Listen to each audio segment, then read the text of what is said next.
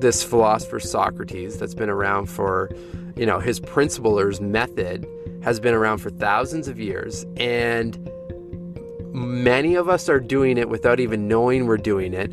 How can I modernize the approach that we can do it a little bit more intentionally without actually thinking about it? And that's why, you know, the book is all centered around this this Socratic method, but in a in a really simple way. Get clear, be intentional, and when you do those things, opportunity shows up. Ready to learn why cash flow and compassion are not mutually exclusive? Each week, brand strategist, speaker, and author Maria Ross will introduce you to the trailblazing brands and leaders who embrace empathetic tactics to reap huge rewards. You'll learn about winning teams, brand wins and fails, unforgettable customer experience, and bold leadership decisions fueled by compassion. You'll get the latest trends and research, discover practical ways to infuse more empathy into your work and life, and hear from innovative market leaders who've smashed outdated models and redefined success. Welcome to the Empathy Edge podcast, the show that proves empathy isn't just good for society, it's great for business. Why is it important to ask questions of ourselves and of others? Well, if you've been here at this podcast for a minute, you know that curiosity is the number one trait of empathetic people. My guest today, mental fitness practitioner Marc Champagne, shares how we are all one question away from changing our lives. His new book, Personal Socrates Questions That Will Upgrade Your Life from Legends and World Class Performers, explores the pointed questions that stimulate our mental fitness and teach us how to direct our internal narrative to work for us instead of against us. Marc unpacks the prompts and mental fitness practices of legends such as Kobe Bryant, Maya Angelou, Robin Williams, James Clear, Coco Chanel, Stephen Hawking, and many others to bring clarity, intentionality, and possibility to every aspect of your life. Today, we talk about why Marc's obsession with questions is all about getting clarity, embracing intentionality, and exploring possibility. We talk about the Socratic method and why you should care about the questions you ask or don't ask in life and business. Marc shares some ideas for how to clear out your own mental fog and be more present, and gives us examples of the mental fitness rituals of legends Maya Angelou and Stephen Hawking. Learn the art of asking questions to get more intentional and clear from our conversation today. Take a listen.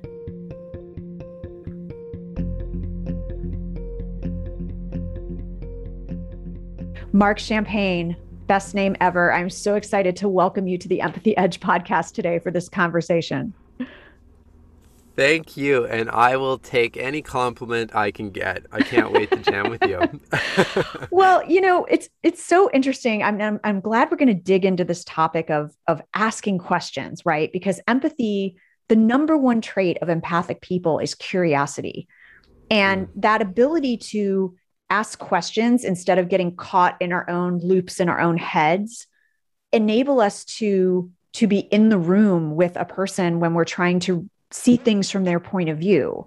So tell me why you you know you're a writer you're a mental fitness practitioner. Why are you so obsessed with questions? Great question. Uh, I, I, have a question yeah. Absolutely.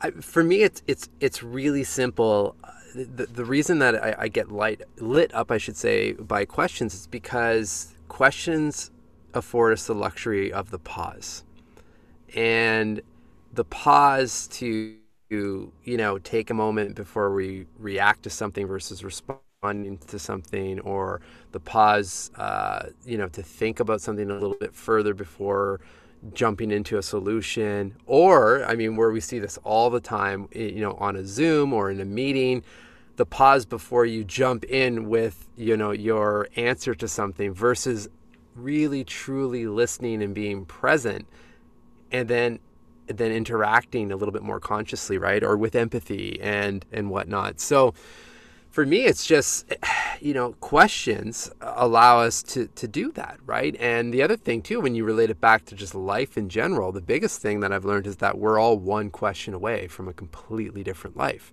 right? I mean you can you can answer something I love simple that. right? Am i happy?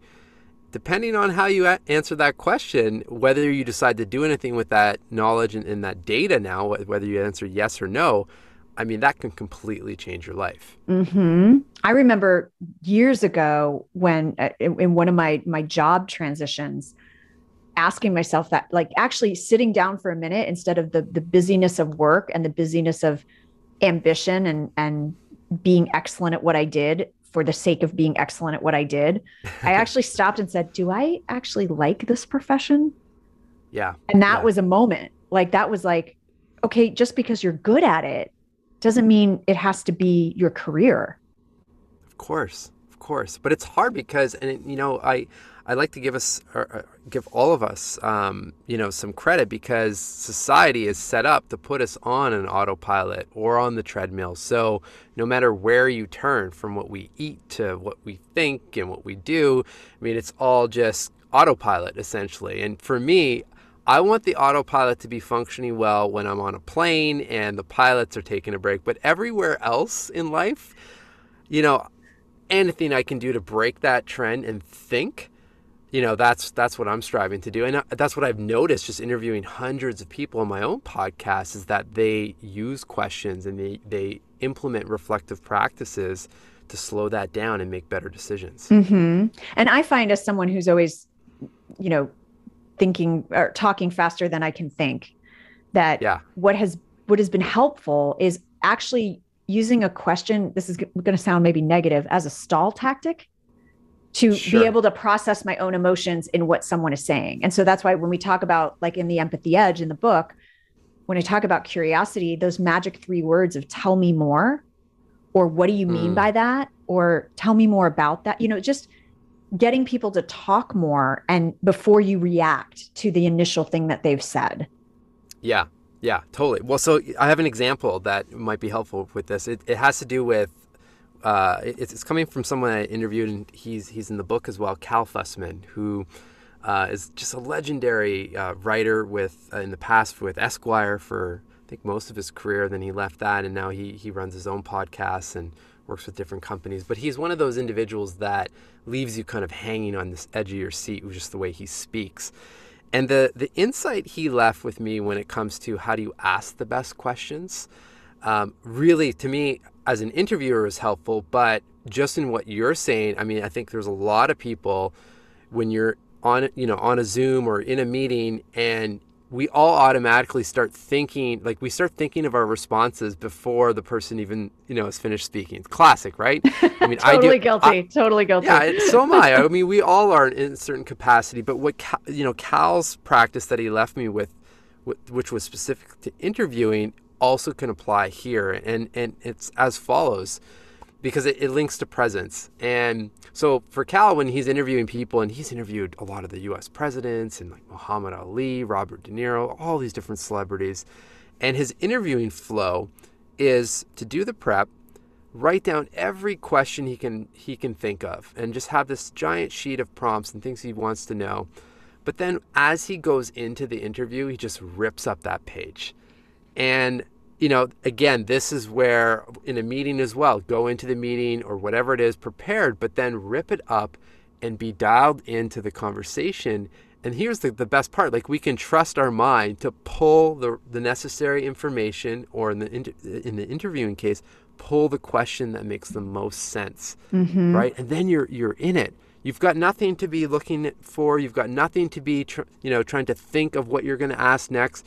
Just listen right? And we can mm-hmm. just, I, have used it myself in my own uh, interviewing prep and practices and stuff like that. But I, mm-hmm. I find myself using that across the board mm-hmm. in examples like what you just mentioned. Yeah. I mean, even for this podcast, I usually have a few questions I know I want to ask, but then you have to be able to be, you have to be able to read the room and be in yeah. the moment and see where the conversation takes you.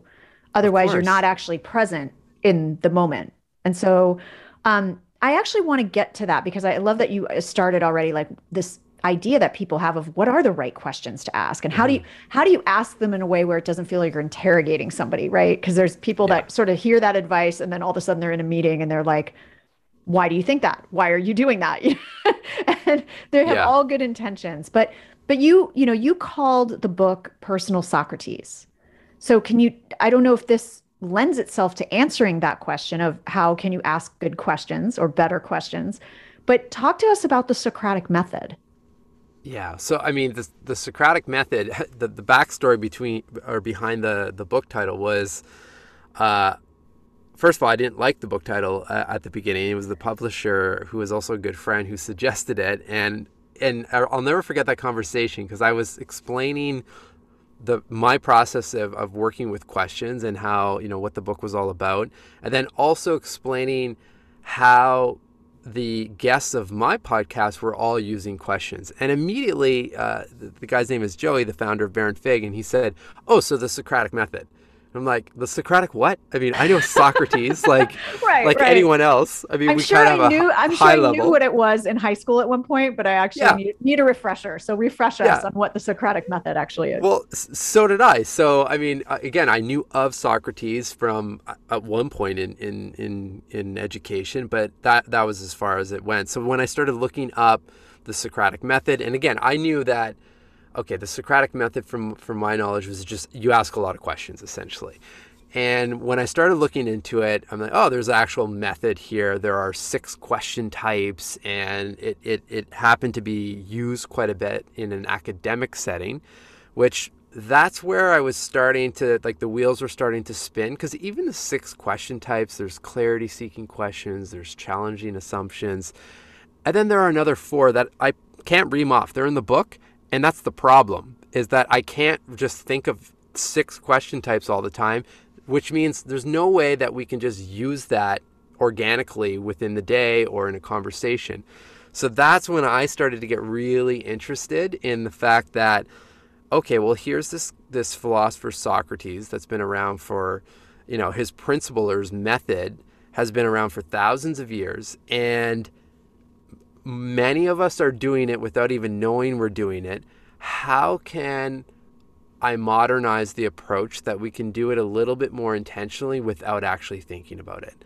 Mm-hmm. And that's that's why you know the book is all centered around this this Socratic method, but in a in a really simple way. Get clear, be intentional, and when you do those things, opportunity shows up. I mean, we can all remember that. It's not it's not that hard. Mm-hmm. Um, and then the idea behind the title is that we can all be our own personal Socrates, mm-hmm. right? We all have that. It's like we have our, our little coach sitting on our shoulder at any moment's notice, no matter what's happening in life. And even, even more excitingly, where we're at in life. Like that's the thing that, that lights me up about questions is that I can ask you a big question like, what do you want for your life? Which is the one that changed my life when starting this book. And, you know, it may not resonate with you right now because you may have already thought of that, and so have I. Versus someone that might be, you know, stuck or maybe their world's unraveling. Well, that question can pause that narrative and completely change, you know, where they're heading. So, you know, these questions, depending on where you're at, will resonate in different ways, and there are just an endless amount of way uh, ways to use these prompts mm-hmm. to help us, right? So, mm-hmm. so that's the idea behind um, behind the book and then and the, and the framework. Well, I love that because there's also this, at least for me, it feels like questions help us soften our ego. And yeah. so it's, you know, we're so we're so pressured to know all the answers all the time. You know, especially those of us who are in fields where we're thought leaders or we're experts brought in. And yes, you have to bring some of that in to conversations, but but there's this sense of it's it's okay to release yourself a little bit from that and get curious and ask questions and you have to quell your ego to do that. Yeah. What do you think about that? Oh i mean ego is a big one and it's it's some again back to the autopilot. I think it's something that comes up more than we think. You know when we when you you think you're when you're in conversation and you're charged about a situation and it continue let's say it continues to escalate mm-hmm. i mean if you pause and really takes a moment you know a few moments to write down what how you're feeling and what's fueling it mm-hmm. i mean odds are you're trying to fuel your ego to be right mm. in a situation. And th- this plays out in so many different cases. But the thing is, you have to be clear enough mentally. You know, the fog needs to be lifted in your mind to be able to even recognize that that's happening. And that's again, that's that's when all, where all these mental fitness practices come in. They they allow us again the luxury of being clear and clearer to recognize, well, wait a second, if I continue down this path, it, it's it's just fueling my ego. Is it actually going to help the situation? Mm-hmm. And then now you're now you're awarded that pause again to make a different decision mm-hmm. on how you're going to move forward.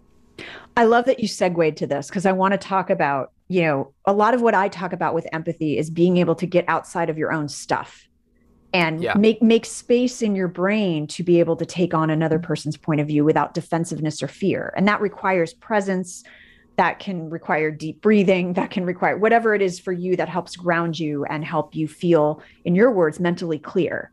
Mm-hmm. So, what are some what are some what is some guidance you have I don't want to use the word tips with you because I feel like that cheapens what you actually do. So, what is some guidance that you have on how we can clear out that mental fog? Yeah. Well, I mean, you could use the word practices, I think, because mm-hmm. I like a word like that because, first of all, practices allows us the uh, the leeway to know that it's a practice. So we're going to mm-hmm. continually work at it, and mm-hmm. over time, we'll get better and better at it. But I mean, what, what comes to mind is just this line that I was left with um, with Claude Silver, who is the chief heart officer at, at VaynerMedia, and you know, at, now I think she's uh, you know has a thousand people. Basically, she's you know responsible for, or, or I should say, has to hold space for. And that was what I was left from her was that to you know to really properly hold space for another human, you have to first hold space for yourself. Mm-hmm. It's like that classic, you know, put your oxygen mask on first before helping others. Well, there's actually some validity to that because it's it's nearly impossible to really be there for another person and be present for another person if you have this whole internal narrative spinning about I have to do this, I have to do that, or this last conversation, you know, didn't go very well. I have this relationship that's bothering me. It's all this mental fog and baggage that stays in our mind. Yeah. And they're small, but they keep adding up. So if you can visualize, it's like, you know, it's like being in a room that's jammed floor to ceiling with boxes and stuff. Well, as soon as you start taking the stuff out of the room, then all of a sudden you can see what's in the back of the room and mm-hmm. you can navigate and you feel clear and, and our minds are no different right? So then we have all the knowledge that we need. We have we have the, the the path but we just need to be able to see it. So to do that i mean this is where i mean this is where i spend the most of my my time is just figuring out the things in your life that you know without question will put a smile on your face. List those things out right and that could because it'll be different for everyone. Maybe that's taking a walk, maybe that's meditating, maybe that's exercising, maybe it's going to an art gallery and just taking in, you know, art. But figure out what those things are and make sure that they're injected into your calendar, right? And it could be as simple as taking 10 minutes after you eat lunch to take a walk and just not with a podcast. No, dis- no disrespect to podcasts. We both have them. But, you know, just nothing in your ears. Just just be present with, you know, walking and what's happening. And while you're doing that, actually you're actually training your curiosity muscles to notice the details, which then you'll notice the details in your work as well. Right? So it's just a mm-hmm. loop that keeps on giving. So you know, the more you can do these small little things, mm-hmm. the more that that stuff will start to clear out. Mm-hmm. And then, of mm-hmm. course, if you want to spend time um, journaling in the morning, I mean, that's definitely my go to and the one that I see come up nearly almost 100% with. Um, with the people that at least I'm I'm hanging out with and interviewing around performance and mindset. And I say 100% because I'm not using the standard definition of open up a notebook and take out a pen. To me, journaling is the practice is reflection. Mm-hmm. And and that can be pen to paper. That can be using some sort of app. That could be leaving an audio note. That could be just taking a walk and thinking. But it's this act of reflecting and thinking and processing and releasing mm-hmm. that then just, you know, opens up a whole other world. Completely, completely. And and we need that if we're going to have healthy interpersonal relationships whether at work or in life is yeah. you know I, I love that as you were talking you were even using the same hand motions that i use which is the spinning of your fingers around your ears like the stuff in your own head um, yeah because and i know people can't see us right now but uh but yeah it's it's clearing out that space so that mm-hmm. everything is calm and grounded and like now i I'm not so charged when I go into a conversation, right? And exactly. I can be clear enough to ask a question and not feel threatened by asking that question. Yes. Um, and you feel better. So you much do feel better. And I have to share like a personal little Please. nugget because I'm so proud of myself. The other day, I'm dealing with like a personal conflict in my life. And I took some time as I was driving home the other day to actually be like my own confidant and I've never done this. It's like finally all the all the podcasts and the reading that I'm doing about self-improvement are finally sinking in. I started asking myself questions like out loud yeah. in my car. Like, okay, you're angry. Why do you feel angry? Love okay, it. it's because of this, this, and this. Okay, it, are you actually angry or are you feeling a sense of loss? Like I was going through the whole thing and then I was able to have empathy for the other person because what I got around to was this was not about me. This was about the way this person saw the world. And so exactly. I was able to have some empathy for that and ask myself, does this conflict have to define my day? Does this conflict have to define my choices right now or my life? And I was like, no, like literally in my car, I'm like, no, it doesn't have to. Right. So, and, yes. and also this idea of like, you can love someone and not agree with them. You can love someone and, and distance yourself. Like I was, I was doing all the self talk, right? But it was, it, it, I was interrogating myself with questions yeah. out loud. And it worked. Like I thought I wasn't going to sleep well the other night. And because I had gone through that, it was like, like I've got this. Exactly. Now imagine that was, and I'm not saying that it isn't, but just for everyone listening, I mean, that's a charged kind of acute situation. But imagine mm-hmm. if you have a consistent practice where you're doing this, then mm-hmm. on a regular basis, your sleep is getting better. Yeah. You're feeling better. You're like, it's just the, the reflection and, and the benefits from it and it yes. doesn't you're not talking an hour here but i mean just even a question like it was like 15 rephrase, minutes yeah exactly right was was enough to cut the cut the narrative understand what was going on get clear and mm-hmm. then again to the process of the socratic method you started with the clarity then mm-hmm. you moved into intentionality because you is this worth the energy i'm giving it essentially mm-hmm. right and then now you've you have this expanded possibility and you're yeah. sleeping better and it's not bothering you well now it was like you know it was more about it, it became less of something that was happening to me and a yeah. situation in which in which i had control over and i think we can yeah. think of we can think of work situations dysfunctional workplaces but also again in our own lives where where we we're so stuck in our stuff that we can't mm-hmm. we can't get out of that so um, i want to talk a little bit because in your book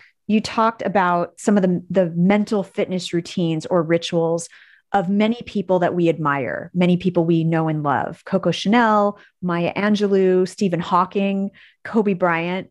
Can you share a little bit about what you learned as you investigated the sorts of, of mental fitness routines they've used to be so successful? Absolutely. It, I mean, selfishly, just preparing and doing the research some of the people that you mentioned, like the Maya Angelou's or Kobe Bryant's, that uh, have passed, and I I didn't have the opportunity to, to, you know physically interview them. All the other people that are around to this uh, today are are people I've interviewed in the past. So those those other profiles, though, like mm-hmm. let's let's take Maya Angelou. Um, it was beautiful because I mean I was learning all these new things, right? For mm-hmm. example, and trying to look at her life and her work through a different lens in, in, in, the lens of mental fitness. And, you know, some of the things that I picked up from Maya that were stunning and still help me personally uh, to this day is just this idea that we're never alone in really anything that we're doing. So let me let me explain. Let's say let's say you have to give a big presentation of some sort or you're about to go and do something that, you know, strikes up some fear or makes you nervous. I mean, just regular human things, right? Maya had this this awesome process that she would go into mentally and she would think about all of the people in her life that love her and that support her and she would mentally bring them up on stage saying I need I'm I'm corralling my my aunts and my uncles, my best friends, the people that love me, that are, that have my back, and you're going to be here standing behind me while I deliver the messages that, you know, and in her case, it was her readings and her poetry and I mean, huge speeches, presidential speeches. You're there with me, for example. And again, it's just a mental hack to just cut the fear and know that you're not alone, right? You know, physically, physically you may be, but mentally, she was able to harness this power of, of bringing all of these people up on stage uh, with her, for example. So that that's Wow. one that really really sticks, and that I think we can all use in, in so many different situations. Yeah. And what about some others that that were noteworthy to you that kind of stick in your brain? You know, a lot of them. Uh, let's someone like Stephen Hawking. Uh, I was just I mean, fascinated. that would be fascinating. I would love to hear, uh, you know, given the the adversity he had to overcome and how much he accomplished in his life, that has to be that has to be a mark of mental fitness for him. Oh, a- absolutely. I mean, he. There's some lines. I'm just opening the book because I, I feel like I need to to, to Please, read at least please. one of these. But he said, "There's one here. Although my body is very limited, my mind is free to explore the universe."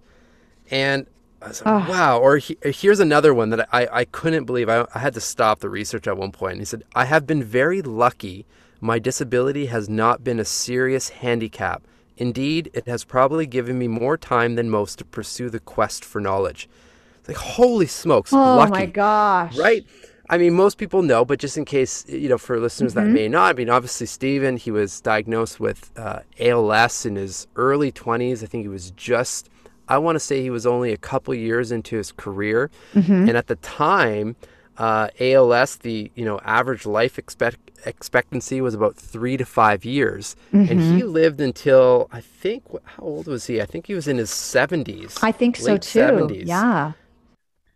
Yeah, and I, you know, I, I reflected a lot. I mean, I don't have the science to back this up, but just studying him pretty intensely and seeing how he would think about things, and you just just hearing those quotes, I think people can mm-hmm. probably get an idea. But his curiosity and the questions to seek new answers and challenge, you know, different theories on on the universe and, and mm-hmm. whatnot, I really believe kept him alive um, to the end where literally, I mean, he was just, you know, he's twitching his his his cheekbone to communicate with people. Yeah. Yet he still had that that humor, and you know, he's given keynote presentations, Yeah. and he's written all books. of this stuff, he's been right? on TV. Yeah. All of it. Huge, huge. I mean, A Brief History of Time, I think, sold something like over 10 million uh, copies of his book. So I think, you know, what I learned from his profile or doing the research was just this idea of perspective, right? And it, it's when, whenever I reread his profile, it's really about, okay, whatever I'm going through or trying to, to, to uh, process, and it's not about making comparisons, it's about, well, then how would Stephen Hawking think about something like this, right? I mean, Right. he had some serious stuff that he had to deal with. He didn't he didn't let that, you know, hold him down. He he took what he could do and was mm-hmm. curious. Like right full circle to how you open up the conversation. And you know, there's there's just this line to or this there's a part in the profile as well is just reminding us that obviously his work was very much related up into the in the cosmos and the universe but even to take five minutes you know maybe before you go to bed and it, you step outside and look up into the sky you know there's so much wonder there and just let your mind just just float and whatever comes up and again just these little micro moments of reflection they, they really can go a long way Mm, I love that so much. And I'm going to ask you, based on that, I'm going to ask you a little bit of a curveball question.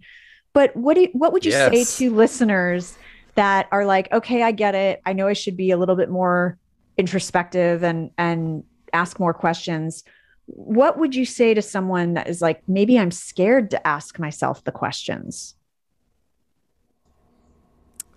I think a lot of us are scared to ask the question. Let Yeah. me rephrase. I don't think we're scared to ask the questions. I think we're scared to give the answers. Right, right, exactly. That's that's the big thing. So Yeah. I mean, the the thing is, is I think it becomes a lot easier if we can just drop the the judgment that we place Mm. on those answers. yeah. And again, this is where where something like journaling or a pen to paper or whatever, you know, you know, set your ground rules first. And, you know, for me, for example, unless I decide otherwise, what I write in there is just for me. I can mm-hmm. share it with someone if I'd like, but it's just for me. Mm-hmm. And I'm also agreeing that what I write and what I release and what I think about, I'm doing so without putting judgment or trying to compare myself. I mean, it's just free thought and flow. And when you mm-hmm. when you set those boundaries, um, and I've seen this play out in in the physical world. I mean, I've gone to different men's group retreats where I'll never forget this. It's just outside of Boston. There's 50 men in a room. We've never met any of any of these people before, and we set those same ground rules that you know what what is said in the room stays in the room. There's no judgment. We're just here to hold space. And within literally an hour and a half, people are opening up with about you know a whole bunch of things just various mm-hmm. childhood trauma and things they're dealing with you know as if the the relationships were last had been you know formed 30 years ago mm-hmm. well, we mm-hmm. can you know we can we can do that in our own reflection and and I'm I'm sharing these examples because that those ground rules or those principles that you're operating off of allow for you to then open up a little bit more uh, be a little bit more vulnerable and not not allow it to feel so terrifying in the process. Mm-hmm. Oh, I love it. I love it. Well, thank you so much for all these insights. Um, I could probably talk to you for another hour and ask you more questions. and um, so I just want folks to remember the book, which is out now Personal Socrates Questions that will upgrade your life from legends and world class performers by my fabulous guest today, Marc Champagne. And Marc, where can folks find out more about you? Even though we'll have a bunch of links in the show notes, can you just tell us one or two places where folks can find out more? For sure. I mean, the the easiest place is just behindthehuman.com and you'll see I mean, if you're interested in the book, it's it's definitely there. I'll have link I have links there. Uh, the podcast as well is there, so that's another place to get, you know, just some quick weekly tips and tricks and mental hacks and, and stories of others on how you can implement this in the real world right uh, mm-hmm. if you if you saw me i'm not sitting here with a big meditation robe on the top of a mountain i'm a regular not that there's anything wrong with that no, but no nothing you know, wrong but yeah I, I understand the, the regular realities that we're, we're faced with and and then also on the website, if you're a team, right, or a leader that with a team and you, you want to bring some of this stuff in, um, mm-hmm. I mean, just shoot me a message. Awesome. Thank you so much for your time today, Marc. Thank you. And thank you, everyone, for listening to another great episode of The Empathy Edge. As always, please share it with your colleagues or friends. Let them know what you like about it. Please let me know what you like about it by rating and reviewing it on the podcast player of your choice. And never forget that cash flow, creativity, and compassion are not mutually exclusive. Take care and be kind. Thanks for listening to this episode of The Empathy Edge. If you're enjoying the podcast, please subscribe and leave a review on iTunes or wherever you get your podcasts. And don't forget to share the show with others who want to redefine success and change the game. For more on how empathy makes you and your brand more successful, visit theempathyedge.com. There, you can download a free guide outlining five business benefits of empathy and a free sample chapter of Maria's book, The Empathy Edge. Until next time, remember that a more empathetic world starts with you and leads to tremendous success.